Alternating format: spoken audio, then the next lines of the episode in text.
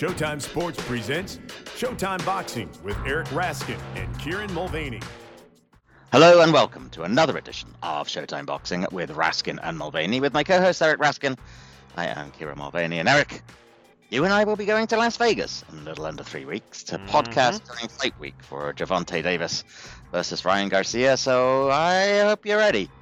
I hope you have your dancing shoes and your nightclub clothes ready because look out, Las Vegas. We are two wild and crazy guys. That's how you know two guys are not wild and crazy when they describe themselves as such. Uh, yeah, dancing shoes and, and nightclub clothes you mentioned. Uh, let, that's, that's, the thing, right? let that's, me tell you something, Kieran.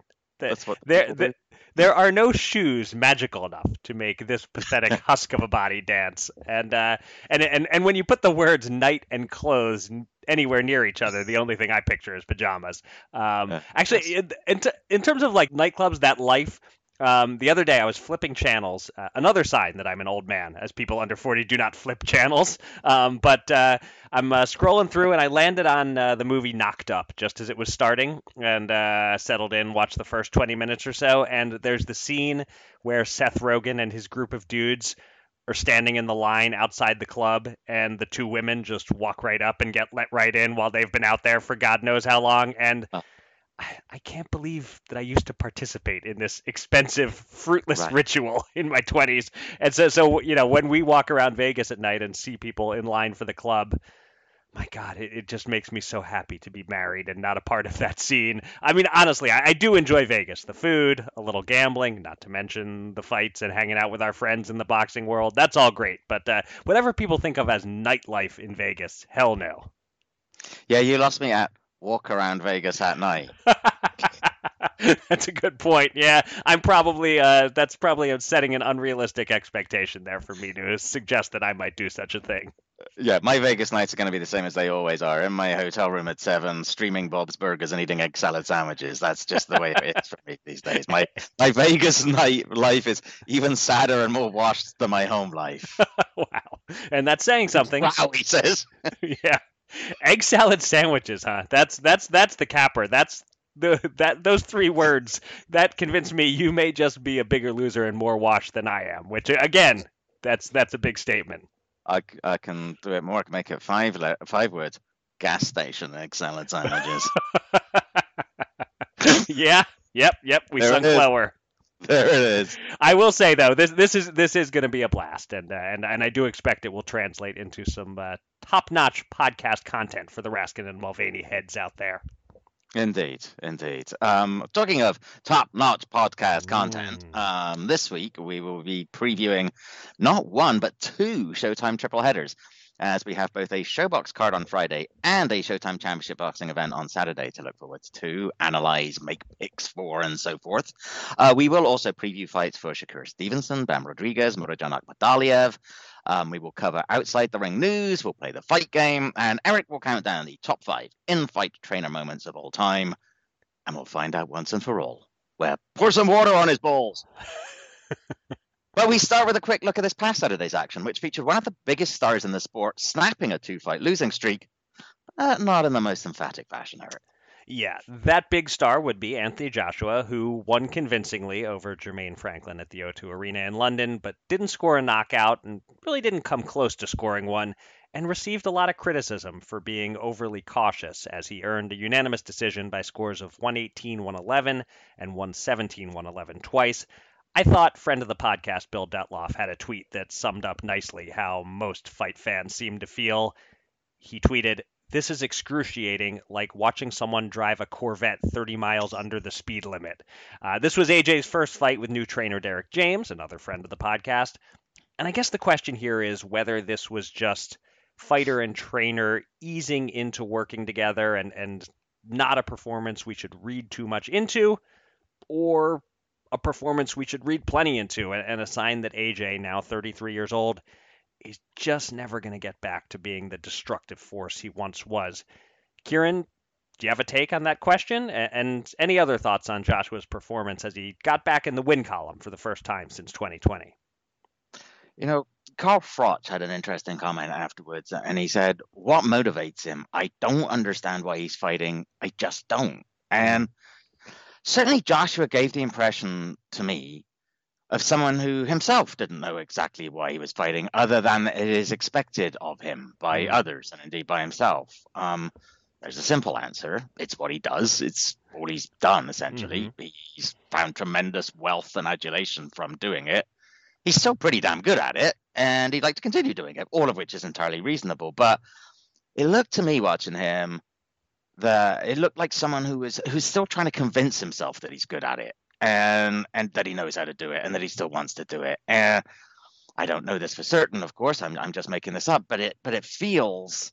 I, I suspect that he feels that he can't walk away now because if he does, especially on the back of the last year or two, he'll feel unfulfilled. He'll have questions and doubts. But right now, it feels as if he's carrying those questions and doubts into the ring with him. Um, I guess the glass half full view is that he comprehensively defeated a, a decent fringe-ish contender who'd recently given Dillian Whyte a much tougher time than expected, and he did it without ever really getting out of second gear.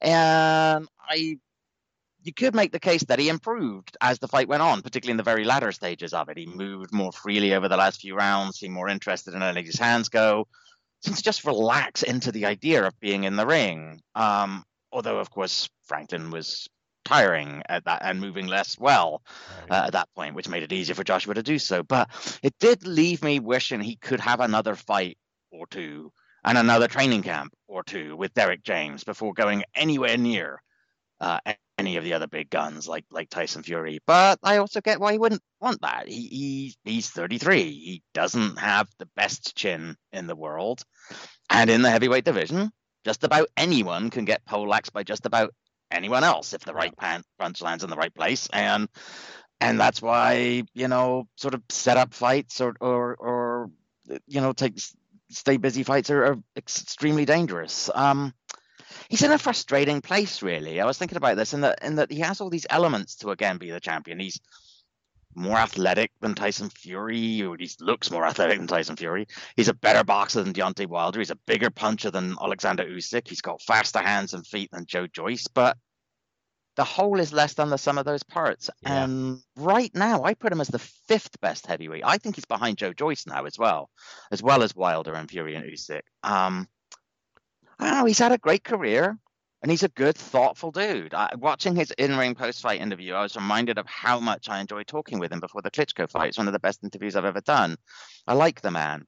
Um, he'll always have that night in Wembley. He'll always have, you know, the Olympic gold. But it just feels, and I don't think it's a physical thing. It's, I think it's as much as anything a mental thing.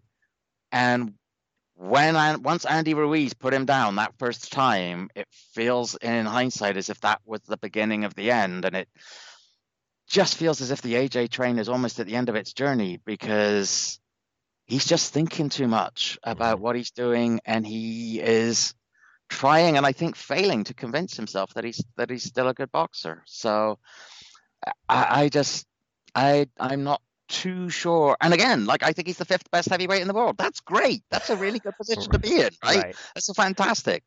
But from where he's been, that's not enough. And and I just don't know quite what happens from here on out, to be honest with you.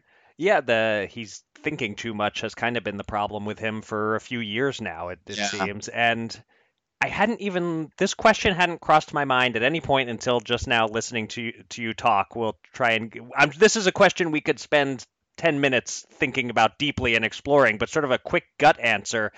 If his career ended right now, if he decided to walk away, is Anthony Joshua a Hall of Famer? I don't think so. I've thought about it. I yeah. don't think so. I don't either, except that heavyweights get a little more leeway, and like a Riddick Bowe is in the Hall of Fame, so maybe if he is, yeah. then then Anthony Joshua, you look back and say he reigned as the king of the heavyweights for a little bit there, and he did beat Vladimir Klitschko. I think he's a guy who people will make a case for him, but I land for now on the same side as you that he has not done enough to get my vote at this point. Yeah, but it's also like it's that Ingemar Johansson test, isn't it? It's like Ingo's in the in the hall, isn't right, he? I think. Right. He's another good example. So, yeah. If that's standard. Ken, Ken um, Norton, there. Yeah, the heavyweights. If you kind of had a moment at the top, you it yeah. counts for more than uh, a lightweight who had a moment at the top. Yeah, and if it's Hall of Fame, Right. You know, I mean, what what he did in the UK and what he's done for, for UK boxing and, and all of that is, is a factor. But based solely, if you look solely at the quality, I think of his heavyweight reign, because I have been thinking about this. Okay. I don't think so. I could see him getting in on a quiet year. Mm-hmm. Um, definitely, but it's yeah, it's it's it yeah, it's at best touch and go for me right now. I think. Mm. Um, but anyway, the other fight of note on Saturday took place in Tulsa, Oklahoma for a vacant featherweight strap. Two time Olympic gold medalist Robeisy Ramirez facing former 122 pound belt holder Isaac Dogboe. Uh, you were looking forward to this one quite a lot, Eric, uh, yeah. but it wasn't as competitive, I think, as you'd hoped. Uh, Ramirez winning by lopsided scores of 117 110, 118 109, and 119 108, with a debatable knockdown call in the 12th, making the scores extra wide, but ultimately making no difference. Um, Dogboe did have moments, but he just couldn't get enough work done against the Southpaw Ramirez to win rounds. Uh, Eric, what did you think of Ramirez here? Is he on his way to living up to all that hype in the end after all? I'm of two minds. Uh, on the one hand, I respect Dogboe. He's a very good fighter, so a lopsided win over him tells you Ramirez is no joke. He must have some elite level abilities. But watching the actual fight, minute by minute and round by round, I don't know. Ramirez is very flawed. It definitely mm. doesn't jump off the screen and look like a guy who's going to be as great as a pro as he was as an amateur. His footwork is really bad at times. Now, maybe you could euphemistically call it unorthodox, but uh, the, the fundamentals just aren't there, which is strange for such an accomplished amateur. And he's mostly a one handed fighter with that left hand. If as an opponent, if you can account for his left hand, you you can beat him. Uh, the left hand is very good and very versatile too. He's effective with the overhand left, the uppercut, sort of hybrid angle semi uppercut. I don't know. I mean, he was doing something to neutralize Dogboe, um, but I also think he's fortunate Dogboe seems not to have carried any power up from 122 to 126. Dogboe couldn't hurt Ramirez at all, and that helped make it such a comfortable win for Ramirez. And look, it was a very good win. Best opponent he's beaten so far. A, a, huge stride for a guy who lost his pro debut and has had to work extra hard to build himself back up from that. But I look at the rest of the featherweight division. Um, Dogboe was number nine in the TBRB rankings. So now Ramirez will presumably enter the top 10, and he certainly should. But like the guys at the top, I think Mauricio Lara kicks his ass. I think Brandon Figueroa kicks his ass. I'd favor Leigh Wood over Ramirez. Bottom line, I'm not sold. He, he's a good fighter, a real contender now at featherweight, but you know he had like future pound for pounder hype when he turned pro, mm. and I'm just not seeing that. Um, so we'll see. This was a, another good step for him, but I'm, I'm not quite seeing it. Uh, and by the way, uh, one quick side note: it was interesting watching this fight after compiling my forthcoming list of great trainer moments because uh, Barry Hunter he really tried everything uh, mm. to motivate Dogboe. Um, nothing he did uh, on Saturday night is cracking the top five or even the top 50. I don't need to reorganize my list, but those were some entertaining corner cut ins. I love me some Barry Hunter. Yeah, absolutely. Um, all right. That's this past Saturday night. Uh, let's spin it forward to next Saturday night at 10 Eastern, 7 Pacific. Showtime Championship Boxing returns to the oft renamed venue in Carson, California, which our friend Mauro Ranallo likes to call the Punch Bowl, with a triple header of action. Uh, this is the 20th Showtime card at this venue across 20 years. It feels like it should be more somehow, but there you go. Um, it has hosted a couple of Fight of the Year winners already. Maybe it has another one in it, uh, as we are getting a Fight of the Year every week, pretty much these, right. this year. um, some, when Sebastian Fundora, who defeated Carlos Ocampo in the same ring last October, takes on Brian Mendoza in a scheduled 12 rounder at 154 pounds. The 25 year old Fundora is undefeated at 20 0 and 1 with 13 KOs, while Mendoza is 29 years old, 21 and 2 with 15 KOs, and coming off a career best win over former titleist Jason Rosario, a middleweight fight that Mendoza took on just 10 days' notice. When we had Breadman Edwards on the podcast several weeks ago, he mentioned this fight and said he could see Mendoza springing the upset. Eric, what does Mendoza bring to the table here? And what do you think Breadman's seeing in this matchup? You know, I'm not entirely sure what Breadman is seeing. Mendoza's a good fighter, you know, no pushover, but I wonder if maybe it stems from Breadman just being less sold on Fundora than some of us are. That could be it. Look, we know Fundora is a, a, nightmare matchup for almost anyone as a six foot five and a half inch southpaw who's dangerous in close on top of having all that reach. But there are certain things Mendoza brings to the table that I would say give him a chance here. Um, first off, let me say his biggest fights they've all been on short notice. Not just the win over Rosario, but also his loss to Jesus Ramos in 2021. That was on two weeks' notice. So immediately there's something possibly different here, a, big fight that Mendoza got to spend a full training camp preparing for. Perfectly good chance we see a better version of Mendoza than ever before. Maybe that's part of what Breadman is banking on. Mendoza has very good footwork. He can glide around the ring, make it hard for Fundora to get set and throw his punches.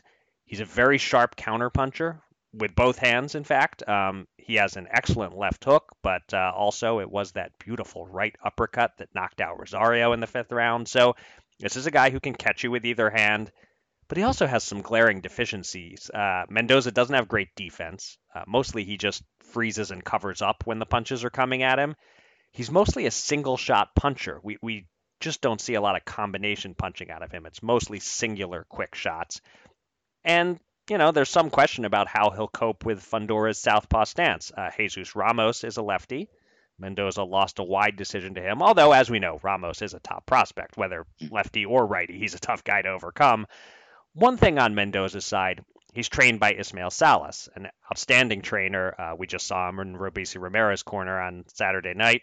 Um, and, and one more note, a great quote from Mendoza. He said of his willingness to take on Fundora, quote, I have green chili in my veins. Uh, I don't know about you. I almost have to run for the toilet just hearing the words green chili. Um, but yeah, maybe that's why Breadman considers Mendoza a live dog. Never count out the guy with green chili in his veins, right?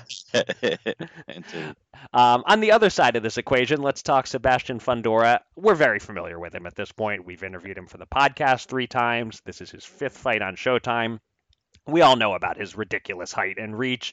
So rather than dig into his fighting style or strengths and weaknesses again, Kieran, I'll ask you where he fits in the junior middleweight division. Uh, Jermell Charlo and Tim Tszyu are expected to fight for the lineal title this summer. Where does that leave Fundora? If he beats Mendoza, is he in the pole position for the Charlo Tszyu winner? In essence, I'm asking what's at stake for the Towering Inferno on Saturday.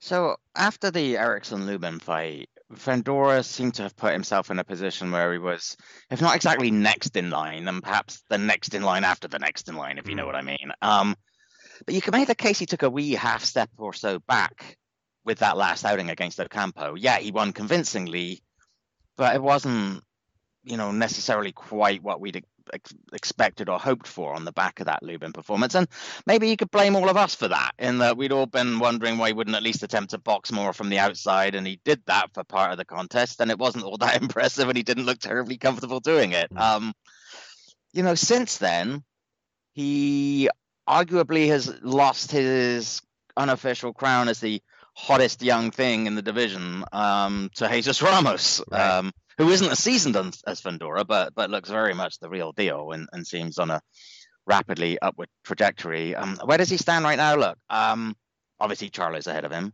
and obviously now Tim Tszyu. You put Brian Castaño in there too. That's probably the top three at 154 pounds now. Yeah. Uh, if you assume that Liam Smith is now a middleweight, um, and then behind them you've got like this in, in various orders yeah, you've still got a couple of the, the relevant veterans, Lubin still, Tony Harrison perhaps. But then you've got like this grouping of, of up and comers, Fundora, Ramos, Charles Conwell, Israel Madrimov. Um, I do think a good win for Fundora probably puts him back at the top of that list. Um, and it'll be a bigger scalp than it would have been a year or two ago. Um, right you know, you mentioned Mendoza losing to Ramos in 2021, but going 10 with him looks pretty good now. Yeah. Um, given what Ramos has been doing. And he has that stoppage win now over Rosario, even though Rosario, I think, is pretty much done at this point. Um, so I think it's a good measuring stick matchup for him. And I'll put the line as to what constitutes a good result for him at about a 117, 111 type points win. I think mm. that better is a solid result. If he can throw in a knockdown or two, get a wider points win. If he can get a stoppage, then that's a very good result. Yeah. Um, I think anything less than that starts to feel like maybe not quite such a good result. Um, it's easy to be a overly critical of, of Fundora at times. I think simply because he's such a unique fighter. I think we all struggle with how to rate and categorize him and and and, class his performances. But fact of the matter is, he hasn't really disappointed yet. He's continued to deal with every challenge that's been placed in front of him. And I'm kind of the same way as you in that I think he should be able to do the same with Mendoza. And and the only question in my mind is is how good he looks in doing so. To which end? Let's make some picks. Yeah. Um, you are clinging to a narrow 29-28 lead through the first three months of the year, and you're up first. So, what's your pick in Fundora Mendoza? So, as I said, I, I don't quite see what Breadman sees here. Mendoza is good, he's dangerous, but as you just alluded to, I, I wonder how much his best win was mostly about Jason Rosario being kind of shot. Uh, mm. And the rest of his resume features zero indications that he's on Fundora's level. Now, would I be shocked to see Mendoza land a big shot and send Fundora at least to the canvas again, like Lubin did? Not at all. He, he could have moments, but I can't see him coping with everything Fundora brings to the table. He's definitely not going to outwork Fundora. I think his best hope is that Fundora, having gone the distance in a forgettable fight last time out, gets a little over aggressive, trying to impress, and leaves an opening, and Mendoza can make him pay. But more likely, I think this is a lot of one way traffic. I really don't have a hard time picking Fundora to win. I do have a hard time deciding whether he can get the stoppage. I'll say he doesn't. Uh, Mendoza has good enough footwork to get through the trouble spots and last the distance. I'll say Fundora by clear cut unanimous decision, probably right about on that line you were talking about of what qualifies as a good win, something in that 117, 111 kind of range. Yeah, we're at a very similar uh, uh, position with regard to how we think about this fight. Um, I even have the word one-way traffic written down in my notes. um, uh, look, Mendoza, Mendoza's solid. He's rugged. He's dependable. He's a strong guy. He's a hard puncher, but I feel like this is a bad style matchup for him. He he does quite like to fight on the inside, and while that's normally a good strategy against a taller opponent, it isn't against this freakishly tall opponent. Um, I don't think this is going to take terribly long to turn into a fairly close quarters action packed fight. And I think Mendoza gets his licks in when that happens. But ultimately, I just think it's just going to be too much. is going to start lumping him up by around the middle rounds. I think it's just going to be a constant thudding kind of punishment. Mm. And I think by the second half of the fight, it's going to be all one way traffic. I am going to go for a stoppage, I hmm. think. I also would not be surprised at all if Mendoza makes it to the end, but I am going to go for a stoppage here. And I don't think it's gonna, necessarily going to be a, you know, Mendoza's flat on his back kind of thing. He might not ever leave his feet. I think it's going to be his eyes are closing, his face is lumped up. He's just taking too many shots. It's either a referee or a corner stoppage. I'm going to say round nine for Sebastian Fundora. Okay. Yes, quite uh, quite possible that that will be the outcome. Uh, the co-feature is a 10 rounder at a catch weight of 143 pounds, and it features a familiar face to the Showtime boxing audience, Brandun Lee, who will be fighting on the network for the eighth time. He also has 20 non-Showtime wins, giving him a record of 27 and 0, 23 knockouts, and he's taking on a veteran making his Showtime debut, Mexico's Pedro Campa, who's 34 2 and 1 with 23 KOs.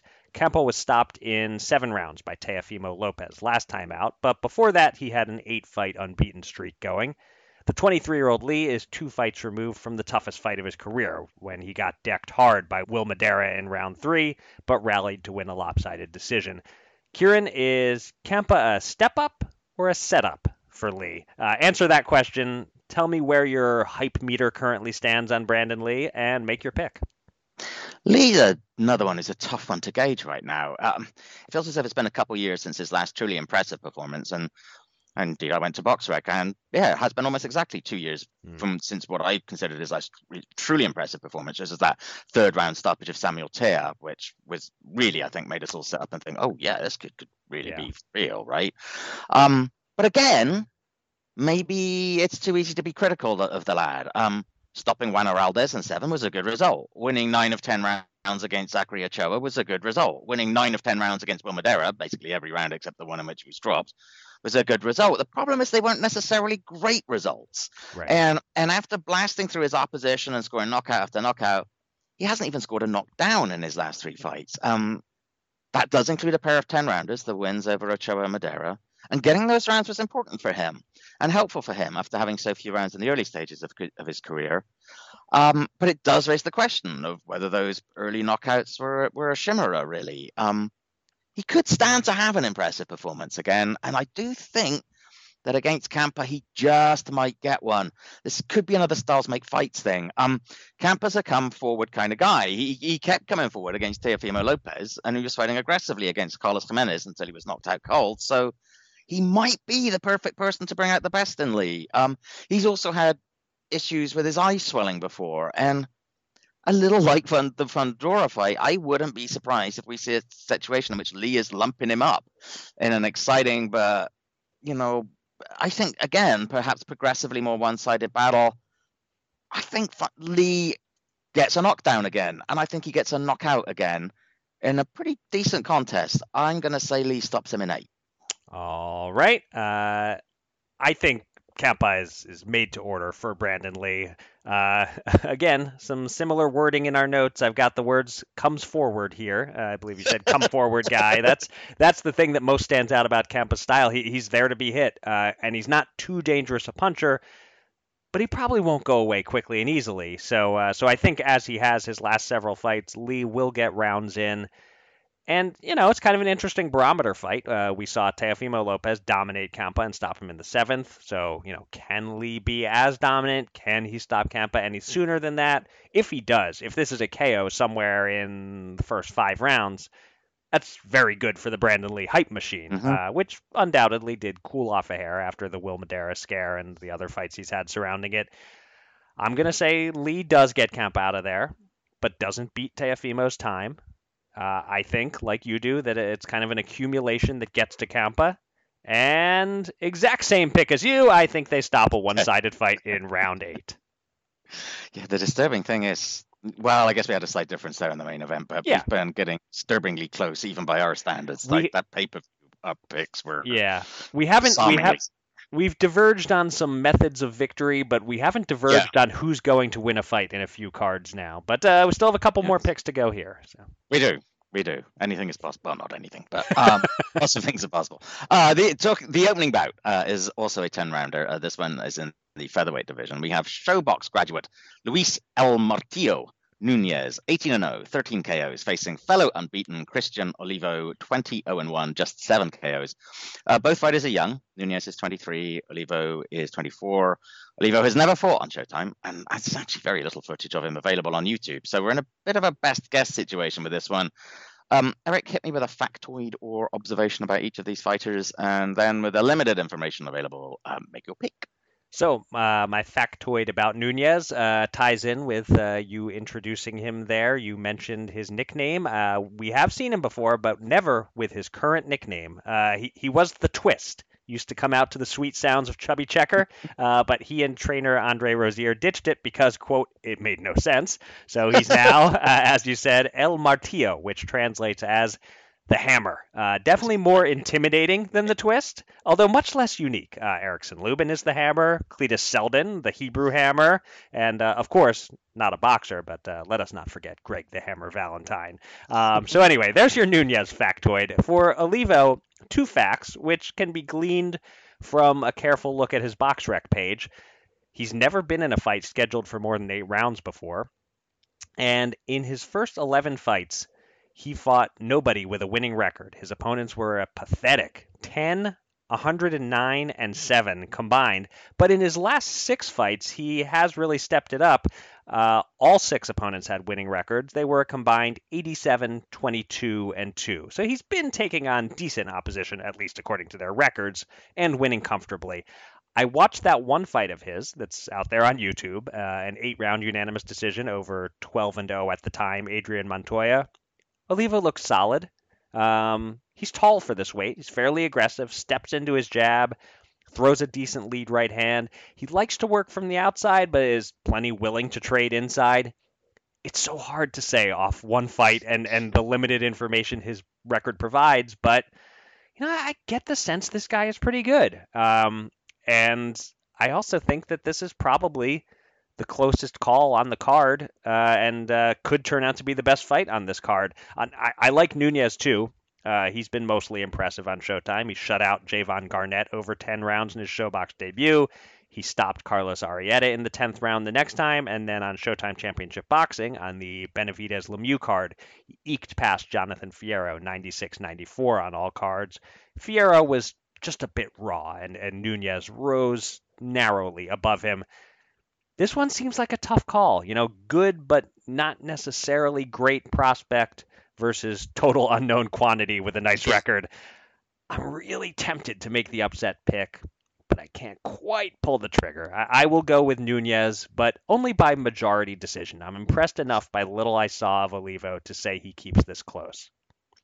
Yeah, I had. Uh, I'm having a very hard time with this pick because of having so little information on Olivo. Um, you know, even even you mentioned that the the quali- that the record of his opposition has improved, but then you look at say his last his most recent opponent, he entered the fight with a record of 14 and 0, but then you look at his op- opposition, guys with records of 7, 11 and one mm-hmm. 2 and 4, 12, 12 and 2, 1 and 10. Well, you know, you get the idea. Um, so it's just it's just so hard to to grade and get a sense of exactly how good he is, except that that limited kind of eye test. Um, he does look like he's physically difficult to deal with. Like you said, he looks pretty tall for his weight.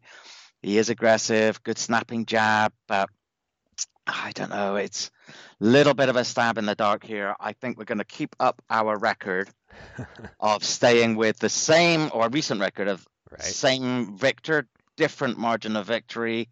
I actually also think this could be a cracking fight, but I think what looks to be Olivo's uh, aggression might work against him here, and I'm going to pick Nunez to get him late. Uh, Olivo walking into something uh, in an otherwise close fight. I'm going to say Nunez stops him in round eight. All right, so you've got, uh, I believe, on this card a KO nine and a couple of KO eights, so a uh, slightly shorter night. I will be rooting for your picks. Yes, I mean compared to the pay per view when we, I think, realized it was going to be a late night, and from our predictions, and it certainly was. Um, yeah. Perhaps I'm just I'm just optimistic to get through the weekend. We will see. Right. All right. Uh, we we still have another Showtime triple header to preview, uh, but uh, let, let's break things up a bit. Let's uh, slide in the ultimate podcast palate cleanser. Let's play the fight game. Uh, Kieran, are you ready for the boxing trivia game that continues to sweep the nation and break the internet that is often imitated but never duplicated? Indeed. Well, uh, as ready as I ever am. So okay. No. So no. Okay, got it. All right. Uh, here you go. Clue number one. Uh, I'm not going to tell you the exact year like you did last week and giving me just a bit too much information, but this first clue will give you a strong sense of the time frame and may reveal the exact year. This was the main event of a card that included Oscar De La Hoya's eighth pro fight, KO1 Troy Dorsey, Vernon Forrest's third pro fight, KO2 Augustine Renteria, and Kirk Johnson's second pro fight, KO1 Earl Tally. So I think Oscar racked up some fights pretty early on, and he would have turned pro late '92. So this is '93 or '94. Um, okay, so possibly late '93, early '94. Mm-hmm. Um, it was the main event, so it was clearly a top rank card. Mm-hmm. You're doing you're you're doing a fine job uh, figuring working your way through the clues so far. Mm-hmm. Who who else? Vernon Forrest, did you say? Yep. Uh, Oscar, Vernon Forrest, and Kirk Johnson were uh, the three fighters I mentioned uh, who won on this card. Who did Top Rank have then? They had Barrera then, didn't they? Top Rank. Did they have Barrera in '94? Not yet. No, not yet. Or Marquez. Who is Top Rank's big star at the time? I'll, I'll, give you a moment to think while I while I while I note that uh, there are definitely some uh, some sick fucks out there like Dan Rafael who remember every undercard they've ever seen and already know the answer based on the, the fights I've said are on oh, the undercard. No question.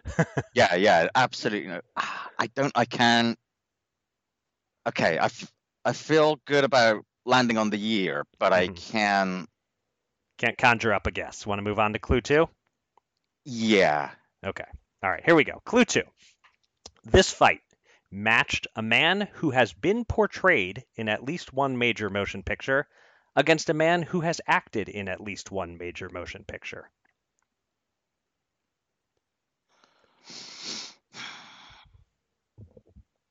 Who's acted in a major motion picture?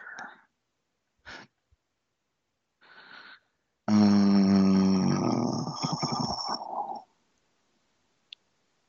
so the only fighters I can think of off the top of my head who've acted in major motion pictures, I can think of Antonio Tarver. Mm-hmm. Uh, oh crap, Tommy Morrison. You've gone very. I am remaining. I am remaining silent. I am trying to give nothing away. Wasn't Tommy against Lennox? So it hasn't been portrayed in there. Tommy Morrison, George Foreman. Bing, bing, bing! We've got it on clue two. Well done. Those were good. Clue. That was a good clue, actually. I, I figured there was like no chance you'd get it on one unless you were a Dan Rafael type who like committed uh, undercards to memory. You know. But that but that clue two you had a, a decent shot at, at figuring it out because of the yeah acted in a major motion picture. If you thought of yes. Tommy Morrison in Rocky Five, you, would get there. So well done. Actually, no, apart from Antonio Tarver and Tommy Morrison, I actually struggled to think of. Um... There have been others. It just, I mean, obviously there have been others, but the um, like for example the when i was saying thinking portray, portrayed in at least one major motion picture thinking of george foreman not just the movie he has coming out about himself but i was thinking more that he was portrayed in the will smith ali movie by Charles Shufford. Uh, not that right. he would be the answer to this question, but James Toney oh, played Joe Frazier in that movie. Yeah. Oh, that's true. So he did. Yeah. Yes. So you know, you could have, you might have. so there there definitely been plenty of boxers have acted in movies, whether as boxers or something oh, else. But... Roy, of course. Roy was in The Matrix, of course. Yes. There's another one. Yeah. Yes. So uh, I'll I'll read now the remaining three clues. Uh, the third clue was going to be the loser of this fight would bounce back to claim a lineal championship in his very next fight. Uh, now, I, had I said the lineal heavyweight championship, I think that completely gives right. it away. I left it a little more wide open than that. But clue four the winner of this fight would blow a massive potential payday by suffering a shocking first round KO loss just two fights after this. And clue five. That, yeah. Okay. Yeah. Uh, clue five: This 1993 heavyweight fight at the Thomas and Mack Center in Las Vegas saw a Rocky Balboa protege turned enemy outbox a 44-year-old future Hall of Famer by George. we, okay. we, I leave nothing to chance with clue five. Yeah, indeed, indeed. Yeah, I'm not sure that I would have got it on on on clue three. Um, but I think yeah, four I would have gotten it. That was Michael Bent, wasn't it? Yes, uh, correct. Yeah. Yeah.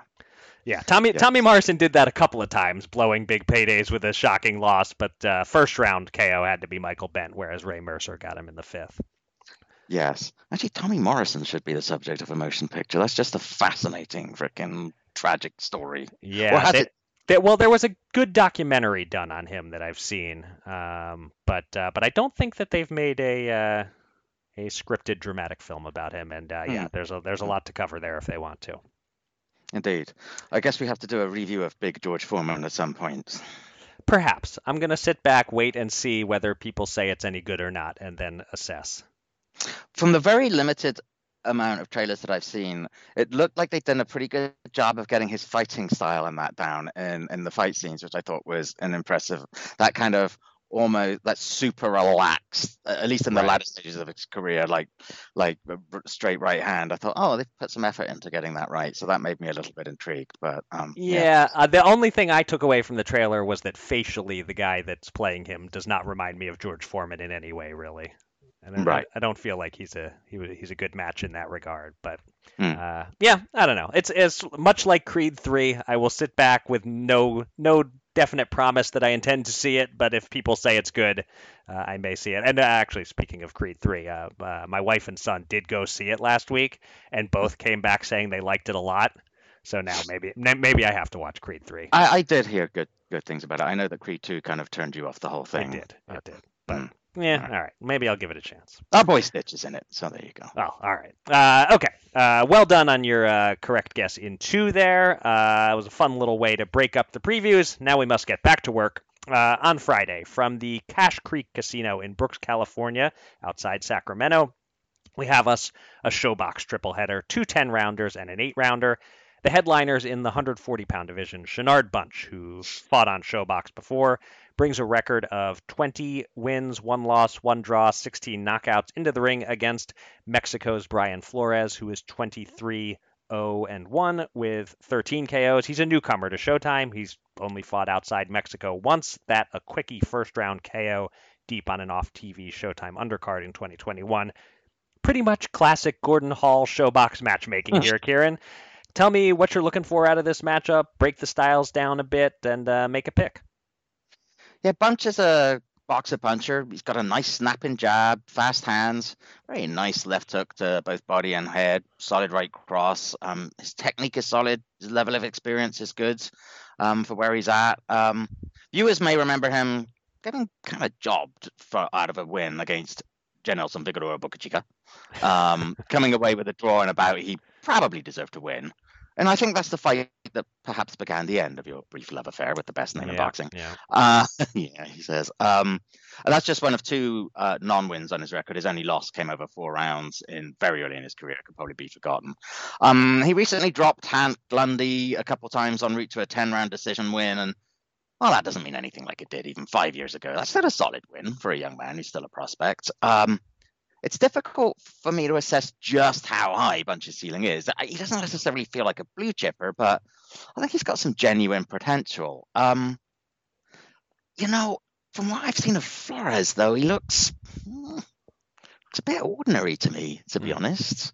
Um, I watched two of his most recent wins: a, a, TKO nine over Nestor Maidana and a ten round unanimous near shutout win over Placido Ramirez. I thought Maidana had him looking pretty uncomfortable at times.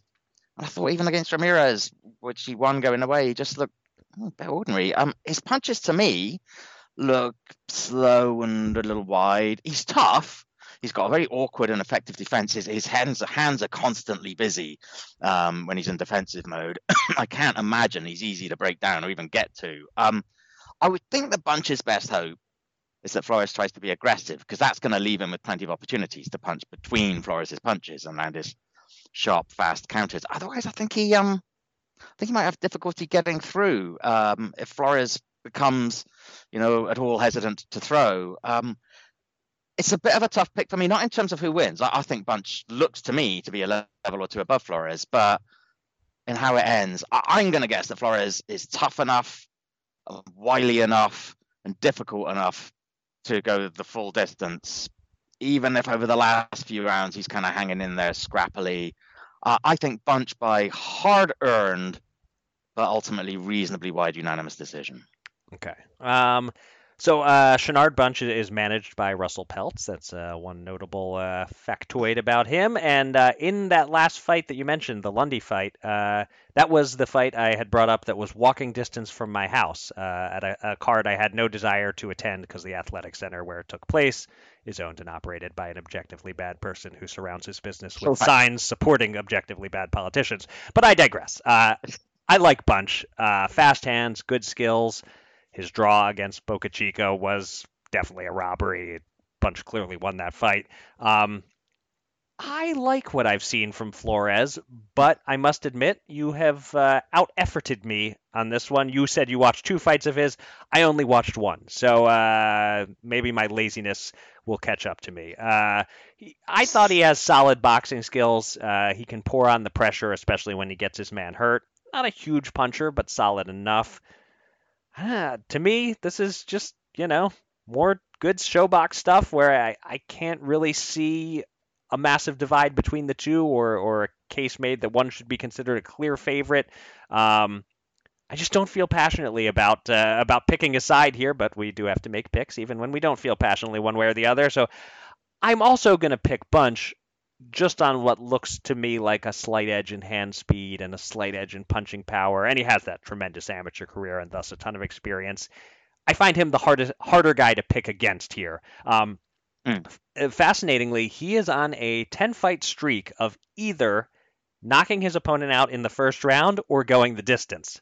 So I kind of wish I could wait and make my pick uh, after the first round, but uh, I don't think we'll allow that. So I'm going to say Flores gets out of the first round and uh, gets out of the next nine as well, and that it is bunched by close unanimous decision in what could be an excellent fight. So despite you putting in greater effort than I did in researching this, we end up with the same pick.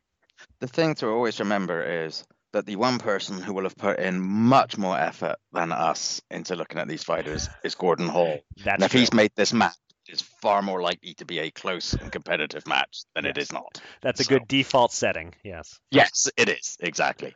Um, we have a late replacement bout as our co-main. The originally scheduled fight fell out due to injury. Uh, so on about a week's notice, we're getting a 10-rounder at 154 pounds between Jaye Brown from Schenectady, New York, 13 and 0, 9 KOs, and Argentina's Guido Schramm, 15 1 and 1 with 9 KOs. And in the eight-round opener, also at 154 is a battle of unbeatens. Raul Garcia of the Dominican Republic, who is 12 0 with 10 KOs, making his US debut versus Jersey City's Robert Terry, 9 0, 3 KOs. Eric, is there one fighter among these four or one matchup among the two that you particularly have your eye on? Well, we hear all the time uh, about how in the old days boxers would have full time jobs and fight like 10 times a year. Um, in the modern day, there are still a lot of boxers who have other jobs, uh, especially if they aren't at a level as boxers where they can make enough fighting to pay all the bills uh, or get subsidized for a while by a manager who has money and believes in them. That was Jaye Brown for a while. He he drove a FedEx truck to make ends meet while hoping this boxing thing would take off. But he's not driving that truck anymore. He is a full-time boxer, making that full commitment and hoping it pays off. He has the backing of promoter Joe DeGuardia he had a good amateur career, a record of 80 wins, four losses, and uh, as a pro, as you said, 13 and 0. Although the opposition has told us next to nothing. Um, is unquestionably a huge step up in quality for Brown. Schramm is promoted by Sampson Lewkowicz, who usually doesn't waste his time with fighters who aren't going places.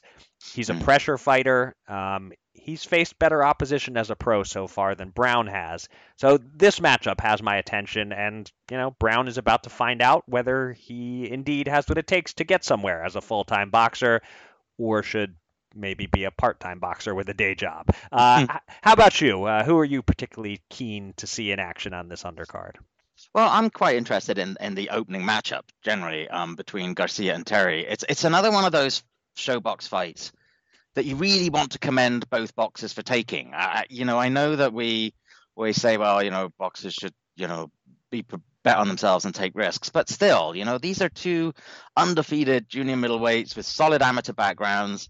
Um, and they're betting on themselves to come out of this challenge and use it as a springboard. Um, the younger man, Raul Garcia of the Dominican Republic, he's got the greater amount of pro experience. He has 12 fights at age 24, while Terry has eight at 29.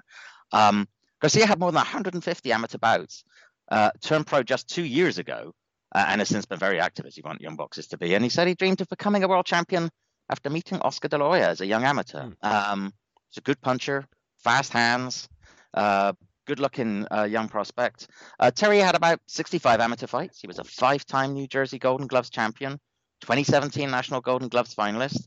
Um, at 5'9, he's listed as only about a half inch shorter than Garcia, but he looks like the shorter, stockier guy. Um, so I'm intrigued by this. This looks as if it could be an interesting clash of styles as well as a step up for both men. And again, you just love to see these young guys who could definitely easily be forgiven for continuing to pad their records a little bit, just going in there and taking each other on uh, on ShoBox. All right. Uh, the excellent fights this coming weekend are not limited to Showtime. There are two other strong cards on Saturday. Uh, first, on DAZN from San Antonio, uh, a flyweight 12 rounder. 2022 Fighter of the Year runner up Jesse Bam Rodriguez makes his 2023 debut against Christian Gonzalez, and in the co feature, one of your faves, Kieran. Murodjon Akhmadaliev meets Filipino veteran Marlon Tapales. Do either of the A sides seem to be in tough here? What, what are your expectations for this card? I actually spoke with Akhmadaliev the other day, and um, he talked up Tapales as a legitimately dangerous opponent, although he said he felt that he uh, MJ was just on another level. And I suspect that is true. I, I do think that Akhmadaliev is a notch above Tapales, but I do also think it could be an interesting fight because the Filipino, he's, he's no mug, Tapales. He actually held a bantamweight title for a short period in 2016, but then lost it on the scales in his first defense. Um, he was stopped in the 11th round when he challenged Ryosuke Iwasa for a 122 pound belt a few years ago. Uh, and then Iwasa subsequently lost in five to Akhmadaliev, which perhaps gives you a sense of like their relative levels. Um, I do think Tapales will give Akhmadaliev a good fight, but I expect an inside the distance win for for for the Uzbek. Um, Christian Gonzalez looks to me to be less likely to give Bam Rodriguez a run for his money. He just doesn't seem to have the resume to really challenge a guy who's at the top of his game right now. But of course, just because he hasn't yet produced a victory at this level doesn't mean he can. Um, even so, I think this is a nice card. Uh, even though both A sides should be the favorites here, but I think um, Bam Rodriguez a, a bigger favorite than than Akhmadaliev. Okay. Uh, also on Sunday, yeah, on Saturday, it is a good weekend. Uh, from Newark, New Jersey, on ESPN, hometown star Shakur Stevenson faces Shuichiro Yoshino in a lightweight 12 rounder. while top ranked prospect step up on the undercard. Uh, heavyweight Jared Big Baby Anderson meeting George Arias, and lightweight Keyshawn Davis facing Anthony Yigit. Um, Eric, you have positive things to say when those undercard bouts were announced, and justifiably, I think. Um, is either Anderson or Davis in danger of getting upset? And is Stevenson, who amazingly has yet to hear a single scorecard closer than 117, 110, at risk of getting tested for a change? I think the answers are no, no, and no. Uh, but but maybe those answers will at least come close to being wrong. Um, I think the easiest no is on Davis Yigit. Um, it, it's a real step up for Davis. He, he's taking on a good, solid, experienced fighter. But Keyshawn Davis is an elite talent, tremendously skilled. I could see him maybe losing a round for the first time in his brief pro career, but I cannot see a way he gets upset and, and loses the fight. Big Baby Anderson is probably safe too, although with the caveat that George Arias is a capable fighter. We, we, of course, watched him win a close one at Turning Stone last June.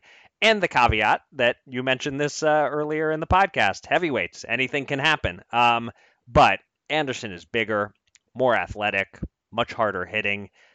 I think he has a legit test in front of him here, but but again, don't think there's much chance of him actually losing outright to Arias. Um, if he starches Arias and knocks him out in dominant fashion, that would be a serious statement. And uh, on the opposite side of the spectrum, I wouldn't be shocked if he struggles a lot here and doesn't look great and, and wins the fight, but sees his hype cool off a tad if he's taken the distance for the first time. But I still have a really hard time picturing him losing. As for the main event, nah.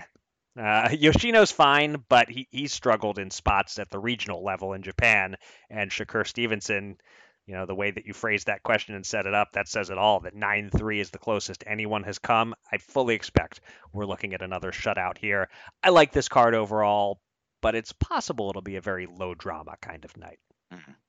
All right, time for the news. And our main event this week is a very sad one. Hall of Fame lightweight champion Ken Buchanan, widely regarded as the greatest Scottish boxer ever, died Saturday at age 77. He defeated Ismael Laguna for the 135 pound championship in 1970 and lost the title to Roberto Duran in 72. He retired in 1982 with a record of 61 and 8 with 27 knockouts, and he was inducted into the International Boxing Hall of Fame in 2000.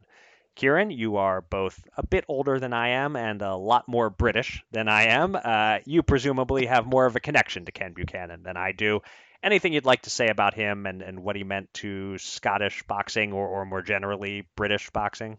Yeah, with all due respect to Josh Taylor, whose achievements, when all is said and done, may well outstrip his, um, Buchanan is Scotland's greatest world champion, and he's one of the best champions in British history. Um, until Taylor, who idolized him, by the way, um, mm. He was Scotland's only ever undisputed champion. Uh, he added to his win over Laguna for one strap by beating Ruben Navarro for the other in the days when there were just two alphabet bodies.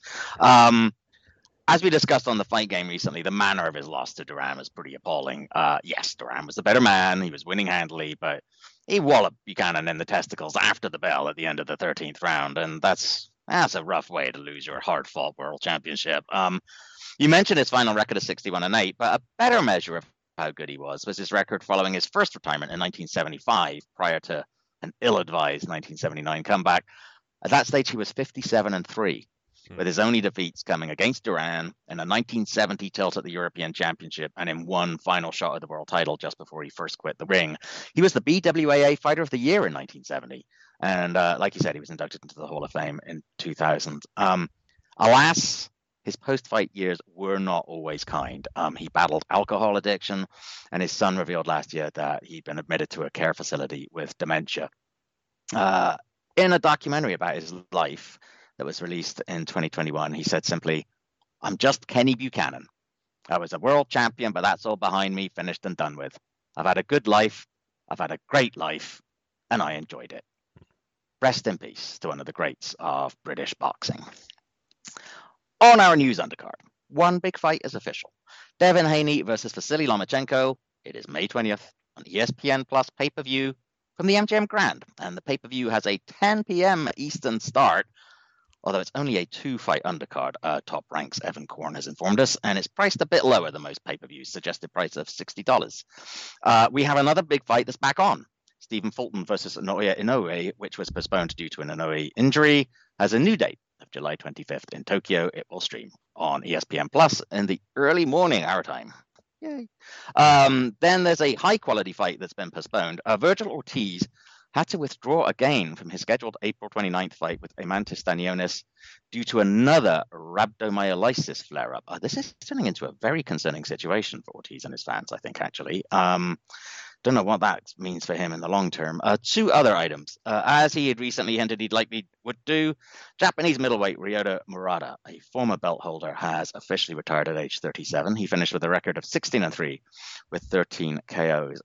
And here's a weird one for you, Eric. Um, after Sunny Edwards signed with Matchroom Boxing, his brother, Charlie Edwards, posted a video calling his own brother out, saying that Eddie Hearn should make that fight and um, I don't know. I watched the video.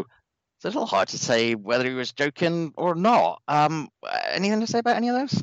I got to start with the the last one, the the Edwards brothers. Um, call me a sick person if you want, but if if they're willing to do it, you know, brothers fight all the time. Why not? Why not make big money to fight each other?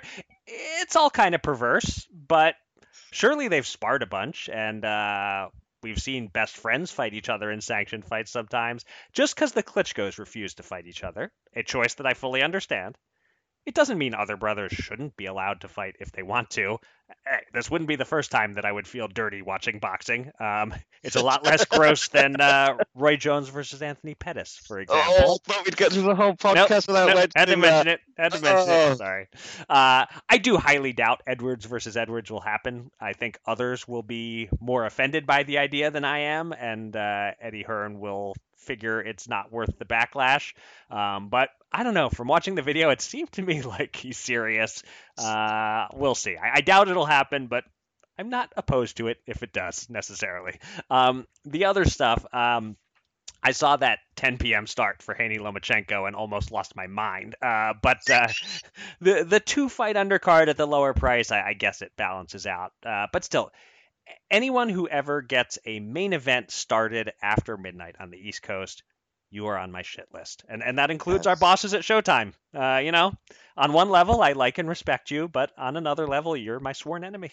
Uh, how about how about a 9 p.m. Eastern main event for a change during prime time? What is so crazy yes. about that? All right, moving on. Uh, I'm glad that Fulton Inoue is back on. Hopefully, no further delays. And uh, hearing you say the words and Inoue injury. It made me realize that's a potential tongue twister uh, there. You, you got through it nicely.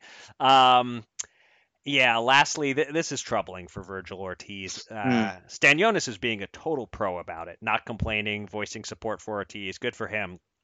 On the one hand, Ortiz is young. Uh, if this is a temporary delay in his ascent, if he's losing, say, a year or so, getting the right medications and getting this under control, he can afford that time wise. But I don't know if maybe we need to worry that this is a serious long term mm-hmm. problem and that he won't be able to manage it. Uh, it obviously hasn't been quickly and easily managed so far. Um, not sure what else to say except, you know, at this point, two fight postponements. I'm concerned for him. Uh, and obviously, priority one is living a long, healthy, happy life. Priority two is getting back in the ring. Yeah, definitely. All right, time to bring this puppy home with the top five list. Uh, last week, you set forth the challenge rank the top five in fight trainer moments of all time. This was a fun one to do. Uh, I was legit entertained doing my YouTube research here. nice. Uh, three notes before I get started. One, uh, the list skews very modern. There, there just isn't mm-hmm. footage or records of many iconic moments pre Ali, and and most of the corner footage is, is like 1980 onward. Uh, mm. Two, you will hear me cursing a bit here uh, as I as I quote things said in corners. Uh, boxing trainers are usually not thinking about the children at home who may be watching, so you've been warned. Uh, and uh, and three, I have my top five list. Uh, then when that's done, I have a list of high comedy honorable mentions. I, didn't feel the pure comedy stuff belonged on the real list of top moments, but it must be acknowledged. Uh, and then I also have a, sh- a, a quick little list of negative trainer moments, stuff that was memorable, but for the uh, wrong okay. reasons. Uh, okay. So I'm giving you three lists for the price of. Wow, how about that? you ready for my main countdown here, Kieran? Yeah, absolutely. All right, at number five. Emanuel Steward, one of the all time great trainers, one of my all time favorite people in boxing. He was not the most animated corner man, usually.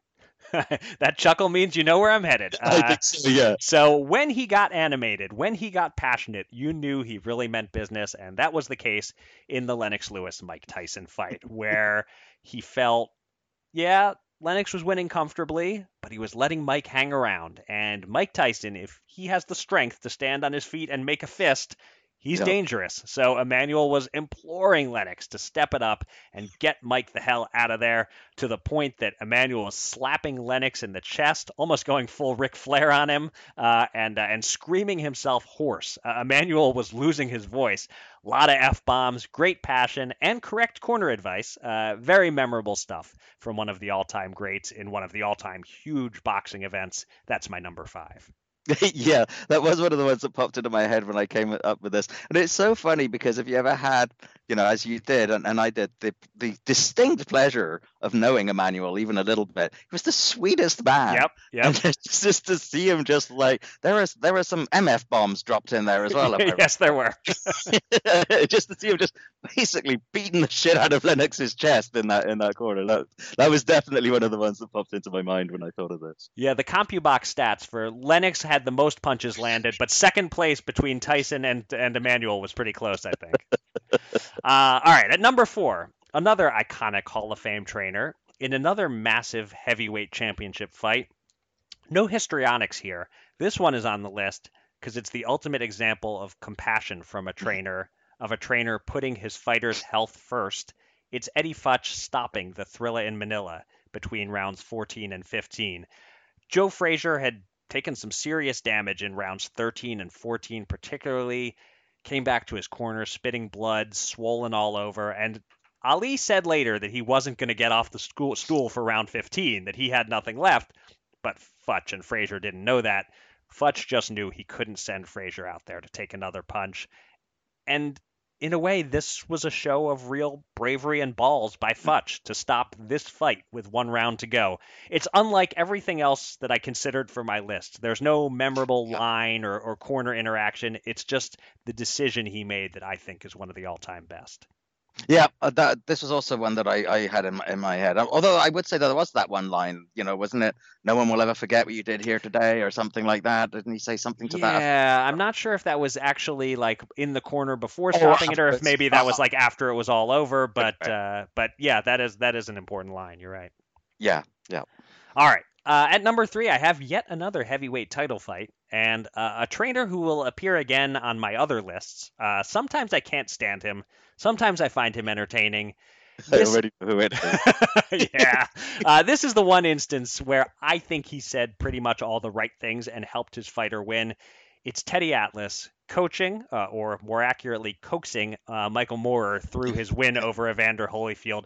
The great moment to me is when Moore comes back to his stool after one round to find Teddy sitting on that stool asking if he wants to switch places. That was the most unique moment. But but the rest there were just a lot of good pep talks here for a fighter who was physically capable of winning, but mm. if he was a racehorse, he needed to get cracked with that whip. He needed yeah. that motivation. He needed to be yelled at and pleaded with and insulted. And uh, in this fight, Teddy pushed just enough of the right buttons.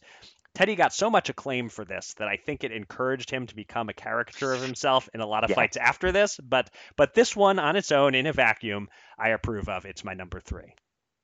Yeah, no, I agree with, with that sentiment. Actually, that, that that's exactly it. Then he just attempted to outdo himself far yeah. too often, and yeah, then it just became ridiculous. Uh, uh, it, it, this this one particular thing by itself actually worked, and I think you're right because it worked for that particular fighter in that particular moment. Like Teddy was the right person for him at that stage, but yeah, then you know, you mentioned you've got a comedy list. I'm and a list of bad. Uh, I, am guessing that. Did you say we'd be hearing from him again? I, uh, I yes, I, I did. Uh, spoiler: he's he's on both of the remaining lists. Okay, I thought he might be. yeah, all right. he is. Uh, all right, the top two are to me pretty clearly the top two, but the order was tough. Um, two iconic phrases that preceded the conclusion of all-time great fights. At number two, I've got "You're blowing it, son." uh, Angelo Dundee with the four words Ray Leonard needed to hear entering the 13th round against Tommy Hearns, an instant classic phrase that flipped a switch in Ray's mind. He was behind in the fight, but Angelo told him he was blowing it, and he rallied and hurt Hearns badly in the 13th and got the stoppage in the 14th. Uh, and I'll note that uh, for my oral history of the Leonard Hagler fight, uh, Leonard also credited Dundee with saying just the right thing there, a perfectly timed last round, 12th round, next champ, just when Ray was kind of out of energy. He says it got him to dig deep for mm. three more minutes. Uh, but of course, the iconic one is You're blowing it, son. Yeah. That's my number two, and I have no qualms with anyone who puts it at number one. Indeed. And that, again, when I thought, thought of this so far, it's very interesting that I, I'm, I'm almost kind of surprised that clearly our top five. I didn't come up with an order or anything, but these were the ones that I had in mind, and I know what your number one is.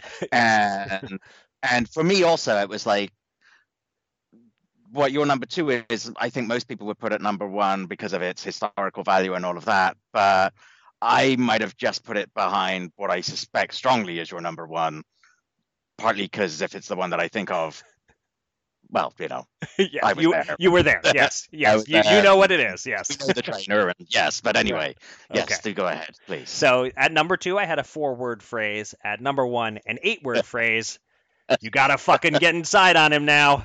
Uh, Joe Goossen, uh, new Hall of Famer Joe Goossen, uh, in the middle of round 10 of the Corrales Castillo fight, breaking the rules and giving Corrales advice while replacing his mouthpiece after the second knockdown. You're not supposed to do that. Uh, but uh, in that spot, if giving advice, a lot of trainers would have said, run, hold, survive this round.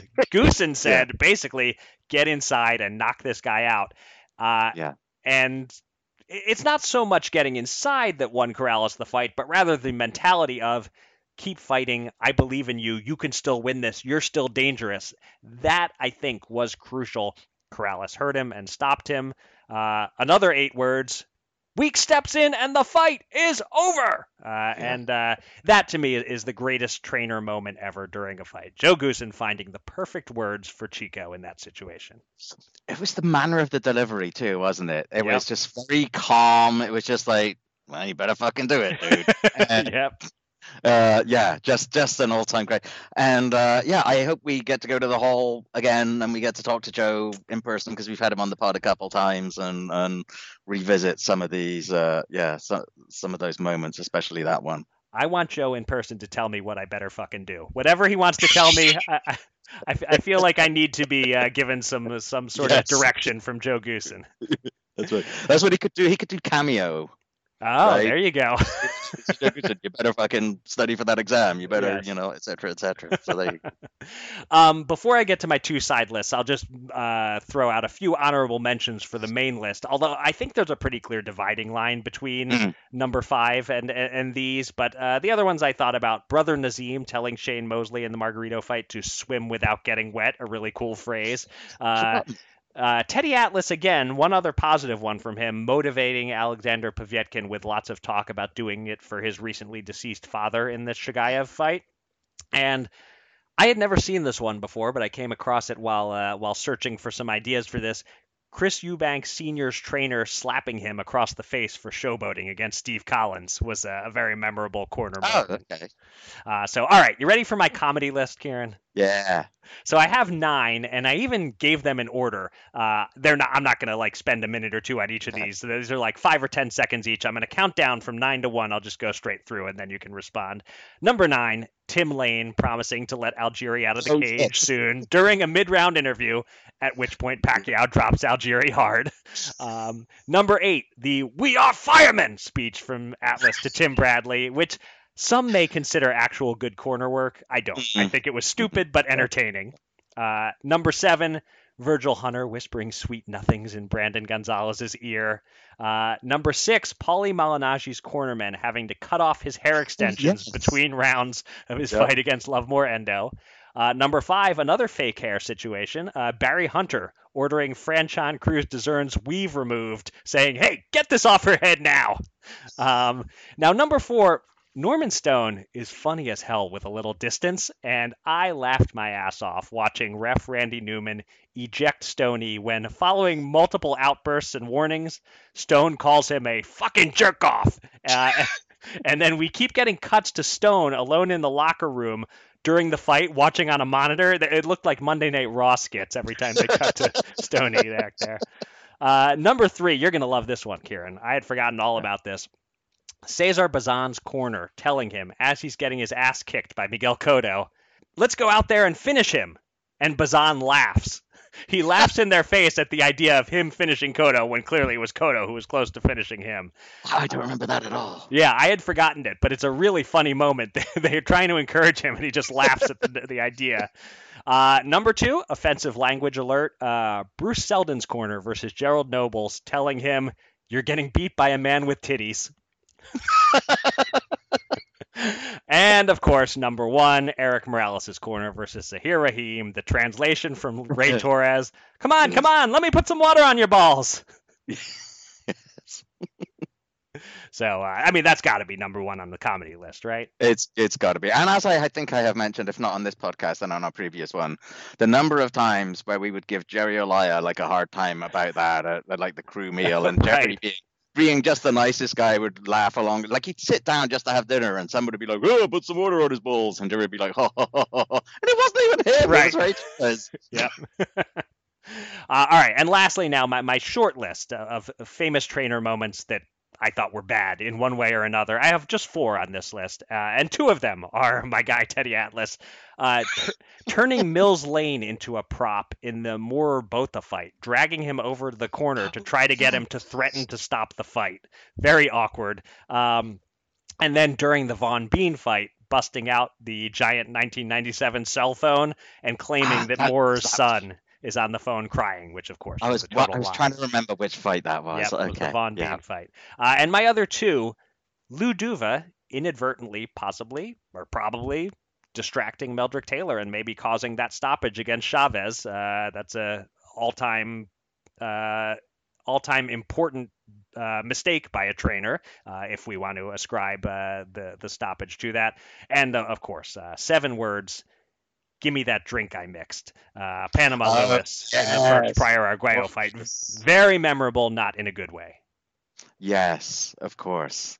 The only one that, and, and, again, it's not something that was said that maybe goes in there was Angelo Dundee and, and Muhammad Ali's glove. Did you think about I, that? I did. I did think about it. So it's funny. I even looked that. I, I found the footage from the Henry Cooper fight, wanting to refresh my memory on on just okay. how clear it was that he did something, or uh, it's kind of unclear.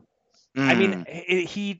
It seemed like in my mind there was like a big long delay that that bought Ali a lot of time while uh, and Dundee says he like ripped the hole wider or whatever. At least from the footage I saw, unless something was was cut out, um, it seemed like it bought him like 10 seconds or so and then they got the fight started back up again yeah. so but so i'm not sure if i mean he didn't actually replace the glove did he? That uh, I... I see. I had because I remember again by, by the time I talked to uh, Angelo about it, like well, forty years had passed or more right. than that, and the tale had gotten broader yes. and and in, in the telling, and I'm sure Angie believed this version that he was telling me, Right. which was basically what you were saying that he just worked the thing wider. But yeah, I, I actually haven't gone back and looked at the footage for. Well, I, I don't actually even remember. And I remember reading recently somebody saying, "Well, if you look at it, it adds. I think they counted it out as 13 seconds." That's that sounds Uh, about right based on the footage that I saw. Yeah. Yeah, so it may just have been a tale that that just got some traction and then just got a little like Willie Pep winning around without throwing a punch Yes. that we discussed the other week. I, I I wonder if it just never really quite happened like that.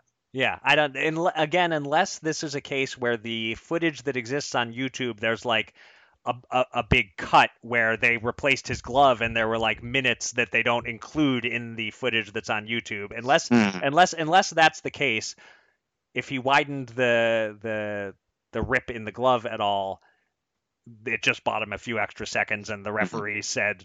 Fight with a fight, fight with the rip in your glove. Let get back out there, and then he did, of Right. course, uh, open up the cut pretty badly on Cooper and get the stoppage the next round. Well, yeah, no wonder he had a giant rip in his glove. Of course, he cut him open. So yes, that's it. Because Henry Cooper otherwise never, yeah, never played. famous for his thick skin. Yes, Yes. that's right, exactly. Uh, I'm glad you had fun with that. Yes, that was this- that was great. This this was a, an outstanding assignment. Uh, I am. Uh, I, I- I don't always like to be made to uh, spend this much time YouTubing and working hard, but uh, in this case, I had I had enough time to do it, and it was well worth it. And I'm glad you you thought to do like the bad ones too, and especially that Panama Lewis one. Let us never forget that one. So yes, I, I hadn't my head hadn't even gone there when I was thinking of them. So yes, that was good. That was fun. Good. Yep. All right. All right. And that will do it for this week's episode of Showtime Boxing with Raskin and Mulvaney. Uh, I will be back next week for a Raskin less edition of Showtime Boxing with guest host and Mulvaney.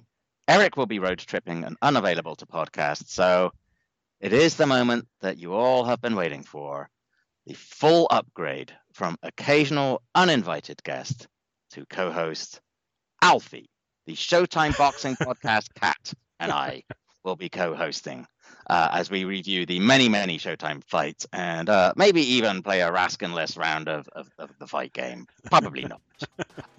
However, there is a possibility that Alfie will be double booked and will have to lay in the sun in the living room window, in which case I shall find a human as backup. Okay. But until then, thanks as always for listening. Be safe, be kind, and be well.